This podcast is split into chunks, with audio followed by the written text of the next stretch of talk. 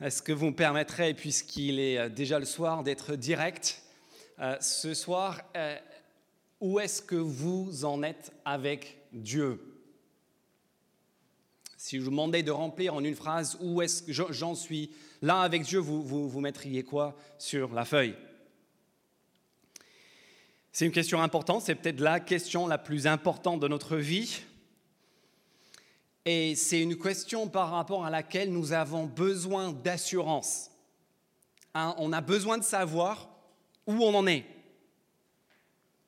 Je pense que si nous sommes chrétiens ou si nous nous considérons comme chrétiens, nous nous sommes déjà posé cette question. Comment est-ce que je peux être sûr que ce que j'ai cru est vrai? C'est pas juste un délire, c'est pas juste le club des deux rives où je viens, on fait des réunions et c'est sympa peut-être qu'on a déjà eu à répondre à cette question de la part de quelqu'un autour de nous qui a des doutes là-dessus. Je pense euh, à ma propre femme, qui il y a quelque temps de ça me disait un soir, mais Jonathan, des fois, ça t'arrive pas de dire que, en fait, tout ce qu'on est en train de vivre, tout ce qu'on fait la foi, c'est irréel. Tu ne te demandes pas des fois si on est en train juste de, s'imaginer plein de choses? Ne vous inquiétez pas, elle n'est pas en crise de foi. Elle est juste honnête. Et si vous avez un cerveau qui fonctionne, forcément, vous vous êtes posé cette même question. Je pense aux jeunes baptisés qui, il y a un an, étaient tout feu, tout flamme, à fond les ballons, prêts à partir à relever n'importe quel défi et qui aujourd'hui a le moral dans les chaussettes, me dit qu'il ne ressent plus rien, qu'il perd ses amis, que sa vie est beaucoup plus compliquée qu'avant. Pour ça, si vous voulez, c'est un petit peu la, la situation des chrétiens de Thessalonique. Si cela vous intéresse, vous pouvez lire en Acte 17 le récit de comment ils ont entendu parler de la foi chrétienne.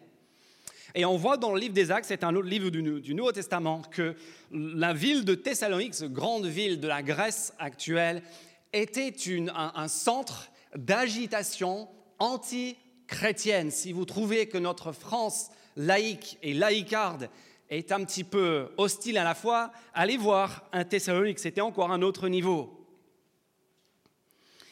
Et ils ont accueilli la parole dans des circonstances difficiles, dans un délai extrêmement court. Paul, il, a dû partir. Et en fait, un Thessalonicien, c'est la lettre qu'il leur écrit quelques semaines ou quelques mois plus tard pour prendre leurs nouvelles, après avoir reçu leurs nouvelles, on verra ça au chapitre 3, et pour les encourager et pour répondre à cette question, comment est-ce que je peux savoir? Comment est-ce que vous, les Thessaloniciens, comment est-ce que vous, ici ce soir, hein, en 2020 à Toulouse, vous pouvez savoir où vous en êtes par rapport à Dieu, si ce que vous avez cru, si vous êtes chrétien, est pour de vrai, ou si tout cela est juste une illusion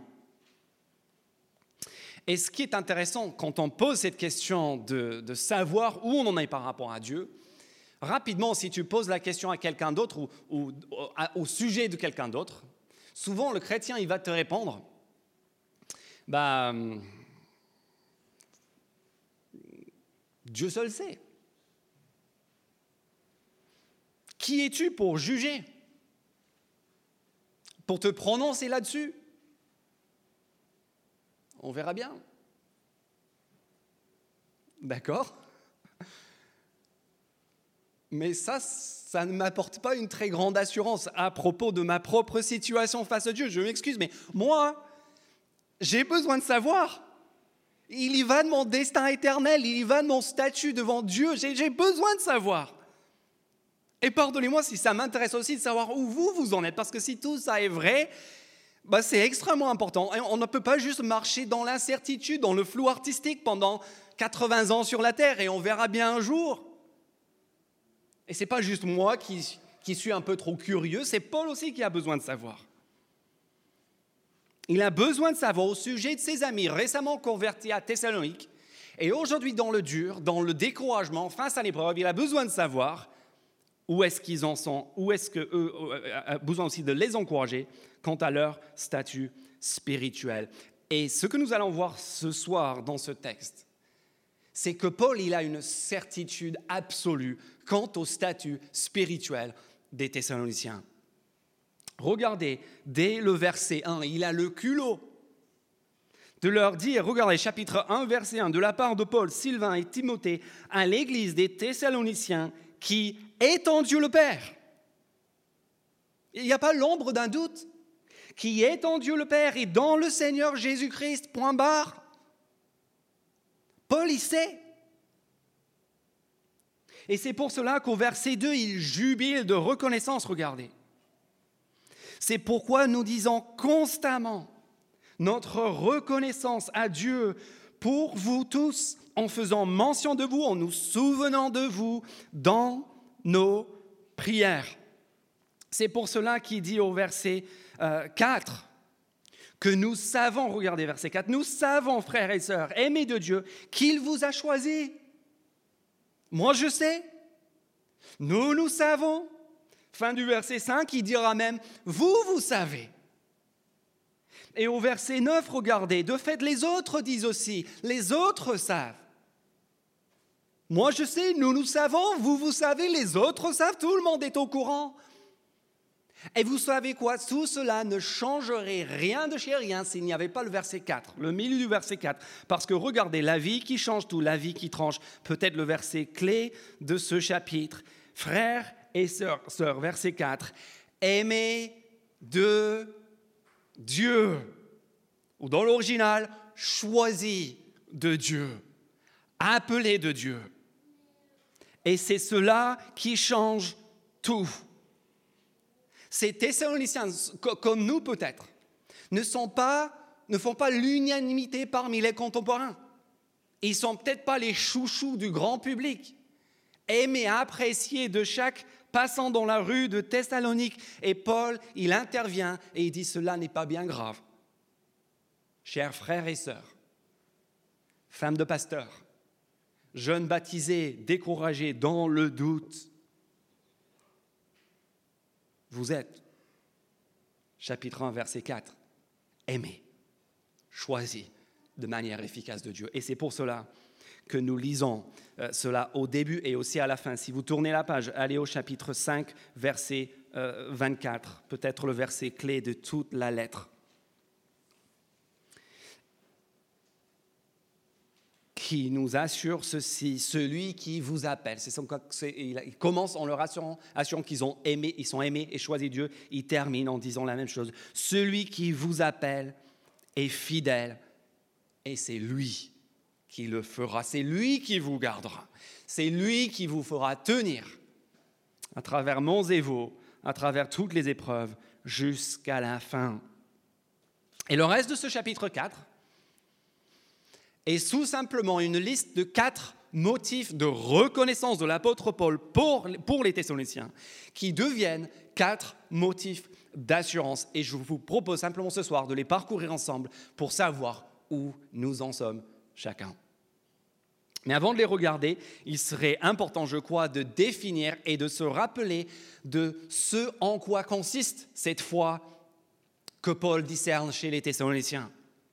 Parce que ça aussi, c'est important à définir. Peut-être que c'est même bien qu'au moment de commencer à nous retrouver en vrai, on se rappelle en fait, c'est quoi au juste la conversion, ce qu'on appelle parfois la conversion, la décision de, de, de, de placer notre foi, notre confiance en Jésus-Christ. Et ça tombe bien parce que Paul, il donne au verset 9 et 10, regardez avec moi, au verset 9 et 10, un petit résumé qui passe presque sur une timbre postale de, du message de l'évangile, de ce que ça veut dire que de placer sa foi en Christ. Regardez versets 9 et 10.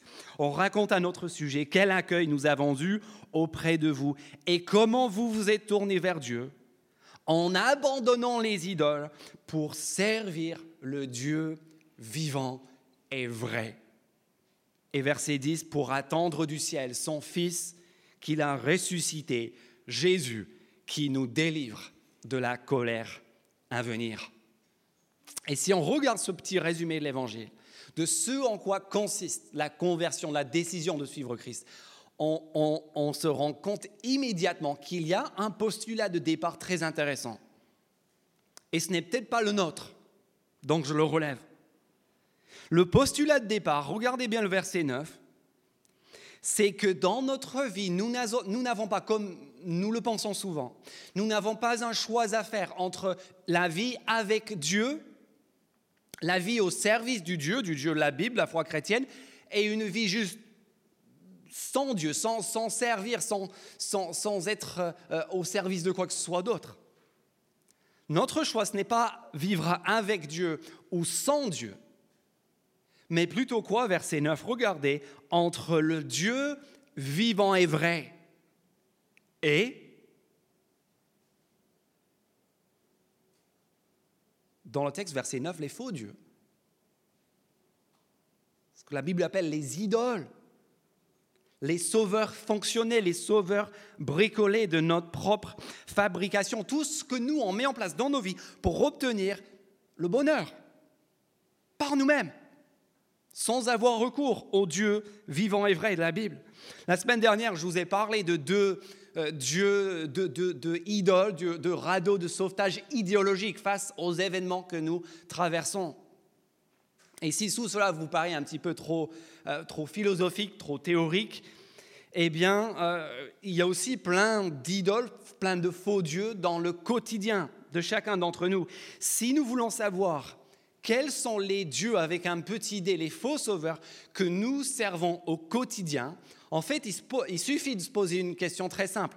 Si je devais finir cette phrase, je me sens bien quand? Trois points. Qu'est-ce que tu mets dans les trois Qu'est-ce que tu mets à la fin de la phrase?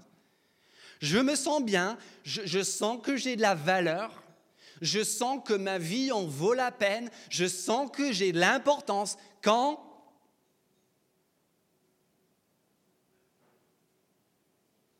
Et là, c'est ton idole. Je me sens bien quand un homme me regarde. Je me sens bien quand je, roule en BMW dans la zone à 20 pour que les gens puissent bien te regarder. Et là, oui, là, je suis quelqu'un. Bonjour, oui, c'est moi. Je me sens bien quand je réussis au travail. Quand j'ai l'admiration et la reconnaissance de mes pères Lorsque mes supérieurs me fendent l'œil et, veulent me faire monter dans la structure, je me sens bien quand j'ai tous mes partiels avec des notes exceptionnelles, je me sens bien quand j'ai mangé un pot de glace tout seul chez moi, je me sens bien. Quand je mets à jour mon statut sur les réseaux sociaux et en quelques heures j'ai des centaines de likes là, là j'existe, j'ai de la valeur et un petit, sentiment de satisfaction. Ma vie, voilà, je, ma vie en vaut la peine. Vous voyez, voyez où, Paul il veut en venir. Et à court terme, vous savez quoi? Tous ces sauveurs, toutes ces idoles, elles marchent et nous procurent du plaisir. Elles nous élèvent, elles nous donnent de l'importance. Si ce n'était pas le cas, on ne se tournerait pas vers elles, on n'est pas bête à ce point-là. Le problème, le problème, c'est que dans la durée, ces choses-là ne tiennent jamais leurs promesses. Et si vous avez passé assez de temps sur la terre, vous le saurez, ces choses-là, l'argent, le sexe, le pouvoir, l'admiration, ne tiennent pas leurs promesses. Et en fait, c'est pire que cela c'est que ces choses devant lesquelles nous nous prosternons en, leur demandant de nous élever, de nous donner de l'importance, de, nous procurer le bonheur, finissent par nous maîtriser, par nous asservir. En sorte qu'après y avoir goûté une première fois, on a besoin, ça ne dure pas. Le lendemain, on a besoin de, refaire la même chose, de repartir faire un, tour dans la BM dans la belle robe, ou briller à nouveau dans nos études, dans le travail, tout ce que tu veux, dans l'éducation. On en a besoin parce que... Et, ce sont des bêtes qu'il faut nourrir de plus en plus chaque jour. Plus d'heures pour être reconnus au travail et au détriment d'autres domaines de notre vie. Plus de temps pour réussir ce selfie parfait C'est pas triste quand vous allez en vacances et vous êtes devant des paysages, des monuments magnifiques. Et qu'est-ce que les gens se passent leur temps à faire? Ce qui les n'est pas l'extérieur, c'est eux.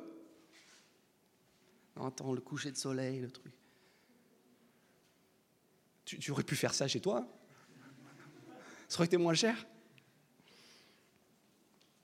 Toujours plus de temps, toujours plus d'argent pour se maquiller, pour se présenter, pour séduire, pour épater insatiable. Et en fait, ce que Paul dit ici, ce que la Bible nous dit de bout en bout, c'est que, en fait, ce qui est extraordinaire avec l'évangile, qui est une bonne nouvelle de tous ceux qui sont au service des idoles, c'est-à-dire chacun d'entre nous, chaque être humain depuis la création, du monde. Le, le réformateur Jean Calvin disait que le cœur humain est une fabrique à idoles. Il n'y a pas une personne ici qui ne soit pas concernée par cela. Et la bonne nouvelle, c'est que Jésus-Christ, en venant sur la terre, nous donne la possibilité de nous détourner de ces idoles qui ne nous satisferont jamais, qui, ne tiennent jamais leurs promesses, qui nous asservissent à terme. Pour enfin servir le Dieu vivant et vrai. Lequel? Celui verset 10 qui va un jour revenir. Plus vrai que moi je suis ici devant vous.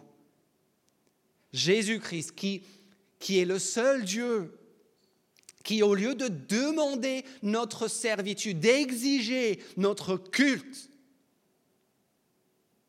vient d'abord gratuitement se donner, se sacrifier pour assurer le pardon de nos péchés dans le passé, pour nous procurer sa présence aujourd'hui, la force pour vivre autrement dans le présent et pour nous assurer un avenir extraordinaire auprès de lui et loin de la colère de Dieu dont il est question au verset 10. Ça, en un mot, c'est ce que nous appelons l'évangile. C'est une bonne nouvelle. Cessez de servir des idoles pour enfin servir le Dieu vivant et vrai, qui n'est pas là pour que nous le servions, mais qui est venu en personne pour nous servir au prix de sa propre vie. Et c'est ça, c'est pas un gage de son amour et, et de son désir de nous voir épanouis, heureux, en vie. Je ne sais pas ce que je pourrais vous proposer d'autre. Si ces choses que je viens de dire n'étaient pas claires pour vous, si vous n'êtes pas sûr d'avoir déjà fait cette démarche de, vous détourner d'idoles qui vous déçoivent, si en fait vous savez qu'il y a des idoles que vous servez qui vous déçoivent, mais que vous ne connaissez pas encore ce Jésus-Christ, je vous supplie, s'il te plaît, de ne pas sortir d'ici, de ne pas repartir d'ici avant d'en avoir parlé plus avec la personne qui vous a amené, avec moi-même, avec Gabriel, avec quelqu'un, parce que c'est juste le changement le plus extraordinaire et euh, le plus merveilleux qui puisse vous arriver. D'accord? Maintenant qu'on sait ce qu'est la conversion, de quoi s'agit le changement qui intervient quand quelqu'un place sa foi en Jésus-Christ, on peut maintenant regarder ce qui intéresse Paul fondamentalement ici, à savoir les quatre motifs de reconnaissance qui deviennent des motifs d'assurance dans la vie des Thessaloniciens. Comment est-ce qu'il peut savoir, Paul, que, que ce changement est intervenu dans leur vie pour de vrai? Premièrement, verset 3, regardez avec moi, la première chose qui interpelle Paul dans la vie des Thessaloniciens, c'est qui, que leur vie a changé, leur comportement, leur caractère, ce qu'ils sont, l'être, a radicalement changé. La foi des Thessaloniciens, verset 3, agit, œuvre de façon tangible, nous rappelant sans cesse, verset 3, l'œuvre de votre foi le travail de votre amour et la fermeté de votre espérance en le Seigneur Jésus. Ce que Paul voit quand il regarde les Thessaloniciens, c'est du changement, c'est du concret. C'est pas juste des belles paroles, c'est pas juste une participation à des rencontres au la le soir. Ce sont des vies qui changent au quotidien, dans la vie de tous les jours, dans, le périmètre du réel. Et je parie qu'il y a peu de personnes ici qui ce soir n'aspirent pas au changement. On aime tous le changement, changer de lunettes, euh, changer de look, changer d'appartement, changer de partenaire. On, est une société qui adore le changement et qui voit le changement comme le moyen de s'épanouir, comme le moyen d'avancer. Mais ce qui est vraiment dur, et vous le savez comme moi, ce qui est vraiment dur dans la vie, ce n'est pas de changer l'extérieur, c'est de changer quoi? C'est de nous changer changer notre cœur, changer ce que nous sommes, notre façon de penser, notre façon de réagir, notre façon de parler. Et Dieu et, Paul dit ici que c'est précisément ce que l'Évangile rend possible et ce, ce qui doit vous encourager ce soir. et vous permettre de, savoir si vous êtes vraiment né de nouveau, si vous êtes vraiment converti, c'est simplement de pouvoir vous dire, en fait, je ne suis plus celle ou celui que j'étais avant.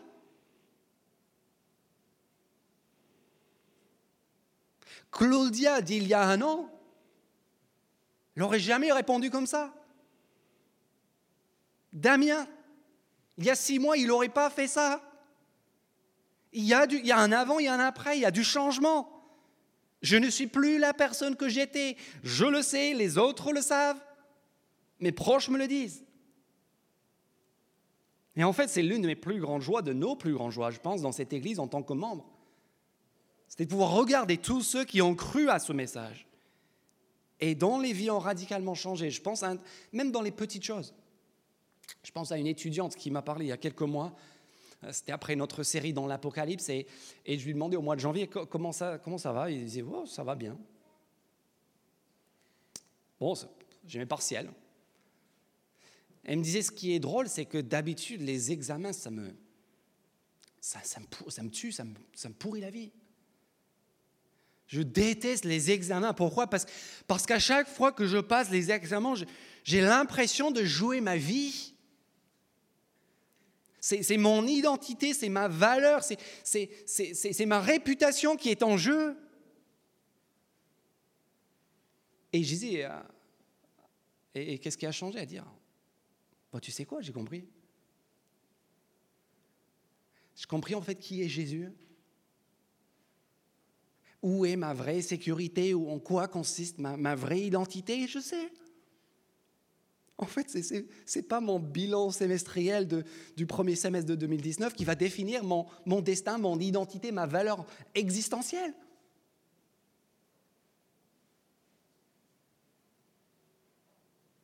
Je pense à un autre mec que je, connais, qui avant de connaître Jésus-Christ était obnubilé par l'argent obsédé par l'argent, contrôlé, et qui aujourd'hui est devenu un modèle de libéralité. Je pense à, la femme qui me disait, je cite texto, avant ma conversion, avant de connaître Jésus-Christ, je ne savais pas à quoi un mec ça pouvait servir. C'était le cas ce soir. Et quelques mois après sa conversion, on me disait, mais elle s'émerveillait de la bonté, de la beauté, du, du plan de Dieu contre lequel elle était arc-boutée en rébellion totale. elle dit, mais c'est juste, c'est extraordinaire, c'est beau, j'ai envie de vivre ça. Une foi qui œuvre, un amour qui agit, une espérance ferme devant l'épreuve, cela n'a rien d'anodin. Ce sont d'autant de preuves objectives, quantifiables, observables, que Dieu a vraiment changé une vie. Deuxième motif de reconnaissance et d'assurance que la, conversion des Thessaloniciens a été authentique se trouve au verset 5. Regardez, nous savons, je lis à partir du verset 4, nous savons, frères et sœurs, aimés de Dieu, qui vous a choisi. Pourquoi? Comment je peux savoir? Verset 5, parce que notre évangile ne vous a pas été prêché en parole seulement, mais avec puissance, avec l'Esprit Saint et avec une pleine conviction. Alors notez d'abord si vous aspirez au changement. Notez d'abord, c'est une observation simple, mais par quelle méthode Paul implantait et encourageait, édifiait des églises Quelle était sa méthode? Elle était simple. Regardez par la proclamation, par la prédication, par la transmission de la parole. Regardez verset 5, l'évangile en parole. Verset 6, vous avez accueilli la parole. Verset 8, la parole a retenti, la nouvelle a retenti depuis chez vous. Ça, ça ne devrait pas nous étonner. Quand on lit même toute la Bible, du livre de la Genèse chapitre 1 Jusqu'à la fin de l'Apocalypse, qu'est-ce que Dieu fait? Dieu, il est en train de donner la vie par sa parole. Genèse chapitre 1, Dieu dit, poum, et ce fut. Puis quand Jésus arrive, il est présenté dans l'évangile de Jean, chapitre 1, comme la parole de Dieu faite chair. Pour faire quoi? Pour donner la vie au monde.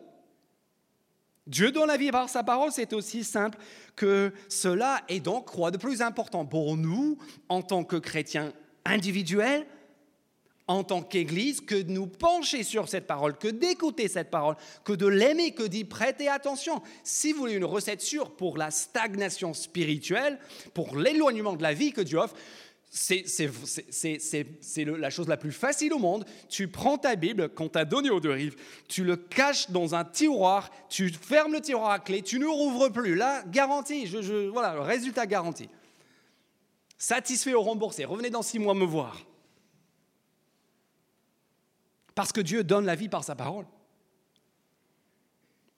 Et donc quoi de plus important et de plus urgent pour nous que nous pencher dessus? Et c'est pour cela qu'au mois de novembre, comme on a fait trois soirées de formation l'année dernière pour l'ensemble des membres de l'Église, nous allons à nouveau faire trois soirées de formation pendant lesquelles nous allons vous inviter tous à venir et on va regarder ensemble comment est-ce qu'on fait, comment est-ce qu'on s'y prend pour comprendre un texte de la Bible pour nous-mêmes, sans qu'il y ait personne, sans qu'il y ait de prédicateur, sans qu'il y ait de commentaires, parce que je vous promets, Dieu, il parle par sa parole. Je me suis permis de faire toutes ces observations, mais remarquez bien que ce n'était pas le propos de Paul.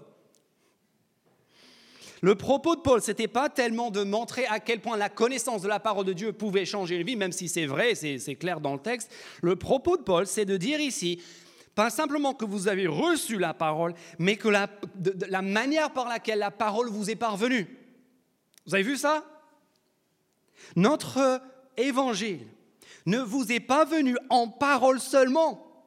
Elle est venue en parole, mais pas seulement. Aussi, regardez trois choses avec puissance, avec l'Esprit Saint et une pleine conviction. Est-ce que Paul parle ici d'une manifestation miraculeuse, surnaturelle, particulière lorsqu'il était à Thessalonique?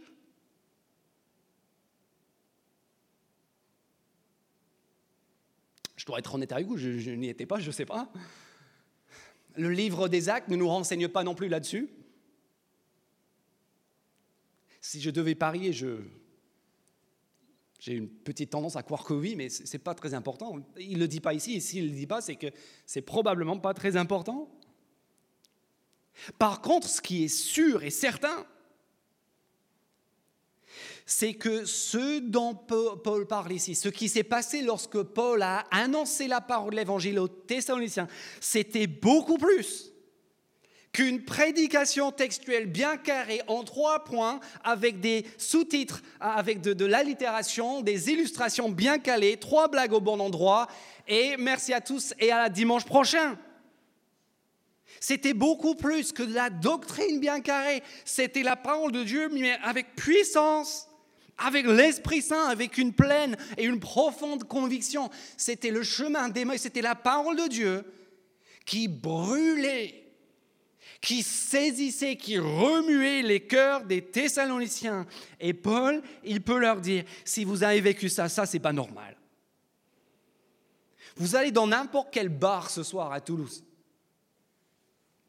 Vous mettez ça sur le comptoir. Regardez-moi ça.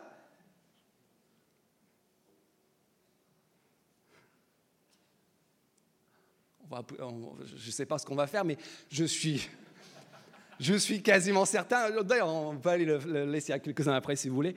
Euh, mais le résultat risque d'être mitigé, on va dire. Parce qu'en fait, regardez, ça, c'est quoi? Ça, ça c'est du papier. C'est même pas du bon papier. C'est un livre pas cher, imprimé sur du papier toilette de bas de gamme qu'on vous donne gratuitement et qu'on ne peut même pas lire sans, sans, lunettes. Avec là, je, commence à rencontrer ces problèmes. Et, c'est rien du tout. Et donc Paul dit au Thessaloniciens, si ces paroles-là ont provoqué en vous de, la conviction, de l'assurance, du changement, ça, bah, il n'y a que Dieu qui puisse être à l'origine de ça. C'est surnaturel, c'est un miracle au sens propre. Parfois, les chrétiens opposent la parole de Dieu d'un côté et l'Esprit Saint de l'autre. Et donc, on a à ma gauche les chrétiens un peu tristonnés, mais ils savent qu'ils ont raison parce qu'ils ont le bon texte et ils peuvent te le montrer, c'est à la page 776. C'est souligné en gras. Eux, ils ont la parole. Ils savent qu'ils ont raison. Et puis de l'autre côté, tu as les, chrétiens qui ont l'esprit, qui ont le feu. C'est la fête tous les jours. C'est la puissance déchaînée. XXX. Elle. C'est comme ça sur les vêtements.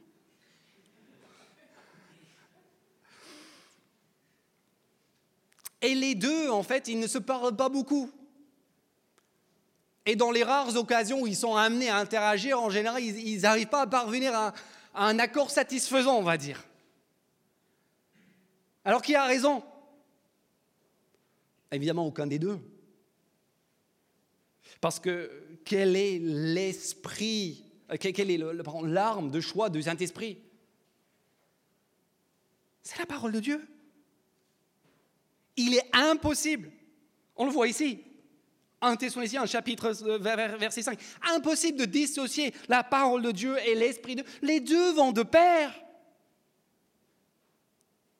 Si vous regardez plus loin dans cet épître, euh, Paul il donne des conseils aux Thessaloniciens comment ne pas éteindre le Saint-Esprit. Il dit écoutez la parole, comment ne pas éteindre l'Esprit? Bah, Écoutez la prophétie, écoutez les paroles de Dieu. La parole et l'Esprit ne sont pas opposés, ils vont ensemble. Et donc, lorsque l'un ou l'autre d'entre nous commence à entendre et à voir ces paroles et à les, à les prendre pour argent comptant, à se dire ce soir, on n'a pas entendu les paroles de Jonathan Spencer. On a entendu la parole de Dieu. Oh, ça, c'est un motif d'assurance. Ça, c'est la preuve qu'il s'est passé quelque chose de surnaturel qui dépasse une simple adhésion à un club. Troisième motif d'assurance, verset 6 fin du verset 5 et le verset 6, euh, après des vies changées objectivement, après une conviction puissante par rapport à la parole de Dieu. Nous avons à la fin du verset 5 l'adoption du modèle de vie qui était transmis aux Thessaloniciens par Paul et ses compagnons. Regardez, fin du verset 5. Vous savez en effet comment nous sommes, nous nous sommes comportés parmi vous à cause de vous. On en parlera plus la semaine prochaine de ça. Et surtout, verset 6, vous-même, vous êtes devenus nos imitateurs. Comment ça Et ceux du Seigneur Jésus. Comment ça En accueillant la parole, oui. De quelle manière? Au milieu de grandes difficultés. Avec la joie du Saint-Esprit encore. Cela ne m'est pas encore arrivé d'accueillir quelqu'un ici un dimanche matin et de poser la question comment ça va? Et d'avoir pour réponse génial. Oh, cette semaine, c'était oh, c'était génial. J'ai pris cher. Je me suis fait cracher dessus par mes collègues. Ma famille s'est moquée de moi. Ah, voilà, il y a plein de gens qui, qui me rejettent, qui ne veulent pas me parler parce qu'ils ont su en fait que j'ai décidé de me détourner de leurs idoles et de suivre le Dieu vivant et vrai. Et donc je suis au top, merci. Jamais arrivé, pas, pas véridique. En fait, quelle est notre réaction lorsque ces choses nous arrivent? Et je sais qu'elles nous arrivent parce que je, vous connais je sais que ça arrive à beaucoup de personnes ici. L'opposition de la famille, le mépris des amis, les amalgames médiatiques, ces évangélistes à l'origine du virus, c'est bien connu. Qu'est-ce qu'on fait quand on entend ce genre de choses?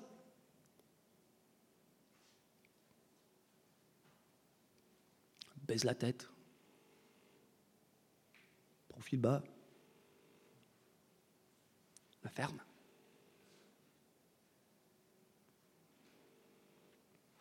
On en vient même à se demander si ce n'est pas nous qui sommes bêtes. Si ce n'est pas nous qui nous, sommes, qui nous serions fait avoir. Mais regardez comment Paul il voit ça. Il a un autre regard. En fait, Paul, il se réjouit de l'accueil de la parole de Dieu au milieu de grandes difficultés avec joie et il prend cela comme une preuve même de la réalité, une fois de plus, de l'œuvre de Dieu. En fait, il se souvient de Jésus lui-même, qui était l'homme marginalisé par excellence, qui était l'homme méprisé par tous ceux qui l'ont entouré, l'homme rejeté, et qui a dit à ses disciples quoi? Qui a dit, soyez prévenus, le serviteur n'est pas plus grand son maître. S'ils m'ont détesté moi, ne soyez pas surpris qu'ils ne tiennent pas trop à vous. Et tant qu'on n'a pas souffert concrètement, tant que notre foi ne nous a pas coûté quelque chose, vous savez quoi? En un sens, on ne sait pas vraiment ce que vaut notre foi. On ne sait pas si on est peut-être juste venu à cause d'une fille ou d'un gars qui nous attirait bien. Si on n'est pas juste venu parce qu'il y a de l'ambiance, parce que les gens sont sympas et accueillants, on passe un bon moment. Tant que ça ne coûte pas, on peut tous faire chrétien, c'est pas compliqué. On suit le mouvement comme les foules dans les évangiles à la suite de Jésus. Il y, a, il y a un truc qui se passe, c'est sympa, il y a de l'ambiance. Oh, oh, moi je viens. Ce n'est que lorsqu'on souffre, lorsqu'on perd la face, lorsqu'on perd une relation, un partenaire, un travail, lorsqu'on doit faire le tri, qu'on voit ce que vaut notre foi véritablement. Et là, si face à ce défi on tient bon, là nous savons, encore pour citer Jésus dans la parabole du semeur, que nous ne sommes pas les hommes d'un moment ou les femmes d'un moment, qui étaient contents d'entendre le message de, Jésus et de la vie qu'il donne, mais, mais qui n'avaient pas de racines. Et donc, dès que le temps se, durcit un peu, il bifurque. Et de fait, c'est ce qui s'est passé, comme je l'ai dit pour plusieurs d'entre vous. C'est ce qui s'est passé pour les Thessaloniciens. C'est là qu'on voit aussi ce que vaut la tolérance de notre société. Est-ce que vous en êtes venu à douter de votre foi? Ce soir, est-ce que vous êtes découragé? La Paul, il dit, souviens-toi. Souviens-toi. Ta vie a changé. Ton caractère n'est plus le même, tu n'es plus celui ou celle que tu étais il y a X nombre d'années. Souviens-toi aussi que la parole, elle a brûlé dans ton cœur. Elle a produit à un moment donné une, conviction surnaturelle. Souviens-toi aussi que tu as fait face à l'adversité, à la souffrance, et que tu as tenu bon. Et puis quatrièmement, quatrièmement, souviens-toi, verset 8, souvenez-vous, Thessaloniciens, que vous n'avez pas gardé tout cela pour vous. Regardez verset 8. En effet, non seulement la parole du Seigneur, verset 8, a retenti depuis chez vous en Macédoine et en Achaïe, mais c'est aussi partout que votre foi en Dieu s'est fait connaître, de sorte que nous n'avons pas besoin d'en parler. Paul, il voulait annoncer l'évangile, il ne pouvait pas parce que les gens, ils savaient déjà dans cette région ce qui s'était passé à Thessalonique, c'était devenu proverbial dans la région. Malgré l'adversité, l'évangile et le changement profond qu'il produit est juste trop bon. Il est juste trop génial pour que ces Thessaloniciens, pour que nous aussi, nous puissions le garder pour nous. En fait, vous savez quel est le, point commun dans le parcours de chaque personne ce soir. Certains, je vous connais, d'autres non. Mais le point commun dans nos parcours à tous, je pense, c'est qu'à un moment ou à un autre de notre vie, il y a quelqu'un, un Thessalonicien, un ami, un parent, un voisin, un collègue, qui a fait quoi qui, est venu nous parler qui a dit j'ai rencontré quelqu'un, j'ai vécu un truc et c'est trop bon, il faut que tu il faut que je t'en parle. Il faut que tu viennes voir ce que c'est pour toi-même. On remonte chacun de nos parcours, qu'on soit ici pour la première fois parce qu'un ami nous a obligés de venir, qu'on soit là depuis 20 ans, dans une famille chrétienne depuis des siècles. C'est que quelqu'un ne pouvait pas garder pour elle-même ce qu'elle avait vécu avec Jésus-Christ. C'est notre histoire à tous, c'est l'histoire de l'Église Les Deux Rives. C'est l'avenir de l'Église Les Deux Rives, s'il en a un.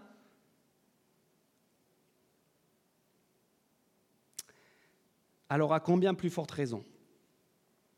Si ma fille l'année dernière, à chaque fois que tu lui parlais, elle, en venait inévitablement à parler des licornes et de la casse-noisette parce qu'on l'avait avait amené à Noël.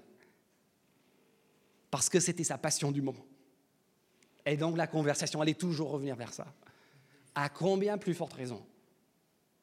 Nous, en tant que passionnés de Jésus-Christ, celui qui nous a rachetés de nos péchés du passé, qui nous habite aujourd'hui pour nous transformer, qui nous assure un avenir éternel, exceptionnel. Comment est-ce que vous voulez qu'on garde ça pour nous? Et tout cela, tous ces quatre éléments mis bout à bout, a convaincu Paul et peut nous convaincre ce soir, si on voit ces quatre choses, que ce que nous avons vécu en recevant l'évangile de Jésus-Christ, c'est authentique, c'est vrai. C'est pas du toc, c'est pas de l'imitation, c'est pas fake. Justement, ça prouve qu'on s'est détourné du fake. On s'est détourné vers ces neufs des idoles des faux dieux, des substituts, des, cachets qu'on prenait pour tenir. Quand on connaît Christ, on peut dire ma vie a changé. Quand on connaît Christ, on peut dire sa parole a brûlé dans mon cœur. Quand on connaît Christ, on peut dire oui, j'ai eu des choix difficiles à faire, oui, j'ai été face à la souffrance et j'ai résisté. Quand on connaît Jésus-Christ, on peut dire je ne l'ai pas gardé pour moi-même. Et là, nous avons quatre motifs d'assurance, quatre encouragements pour nous relever si nous sommes découragés et pour nous faire aller de l'avant si on est en train de faire du surplace, si les choses dont je parle ce soir ne sont pas tout à fait votre expérience du moment, mais, un souvenir, des choses qu'on peut demander à Dieu de, à revivre. Qu'il intensifie ces choses et ces actions dans notre vie, parce que ces points sont la preuve objective pour nous aujourd'hui que nous sommes, verset 4, aimés de Dieu. L'objet de son appel efficace. Suite à notre détournement des idoles et dans l'attente, verset 10, de son Fils Jésus qu'il a ressuscité pour notre assurance et par lequel il nous a délivrés de la colère et de la culpabilité de nos péchés et de nos fautes.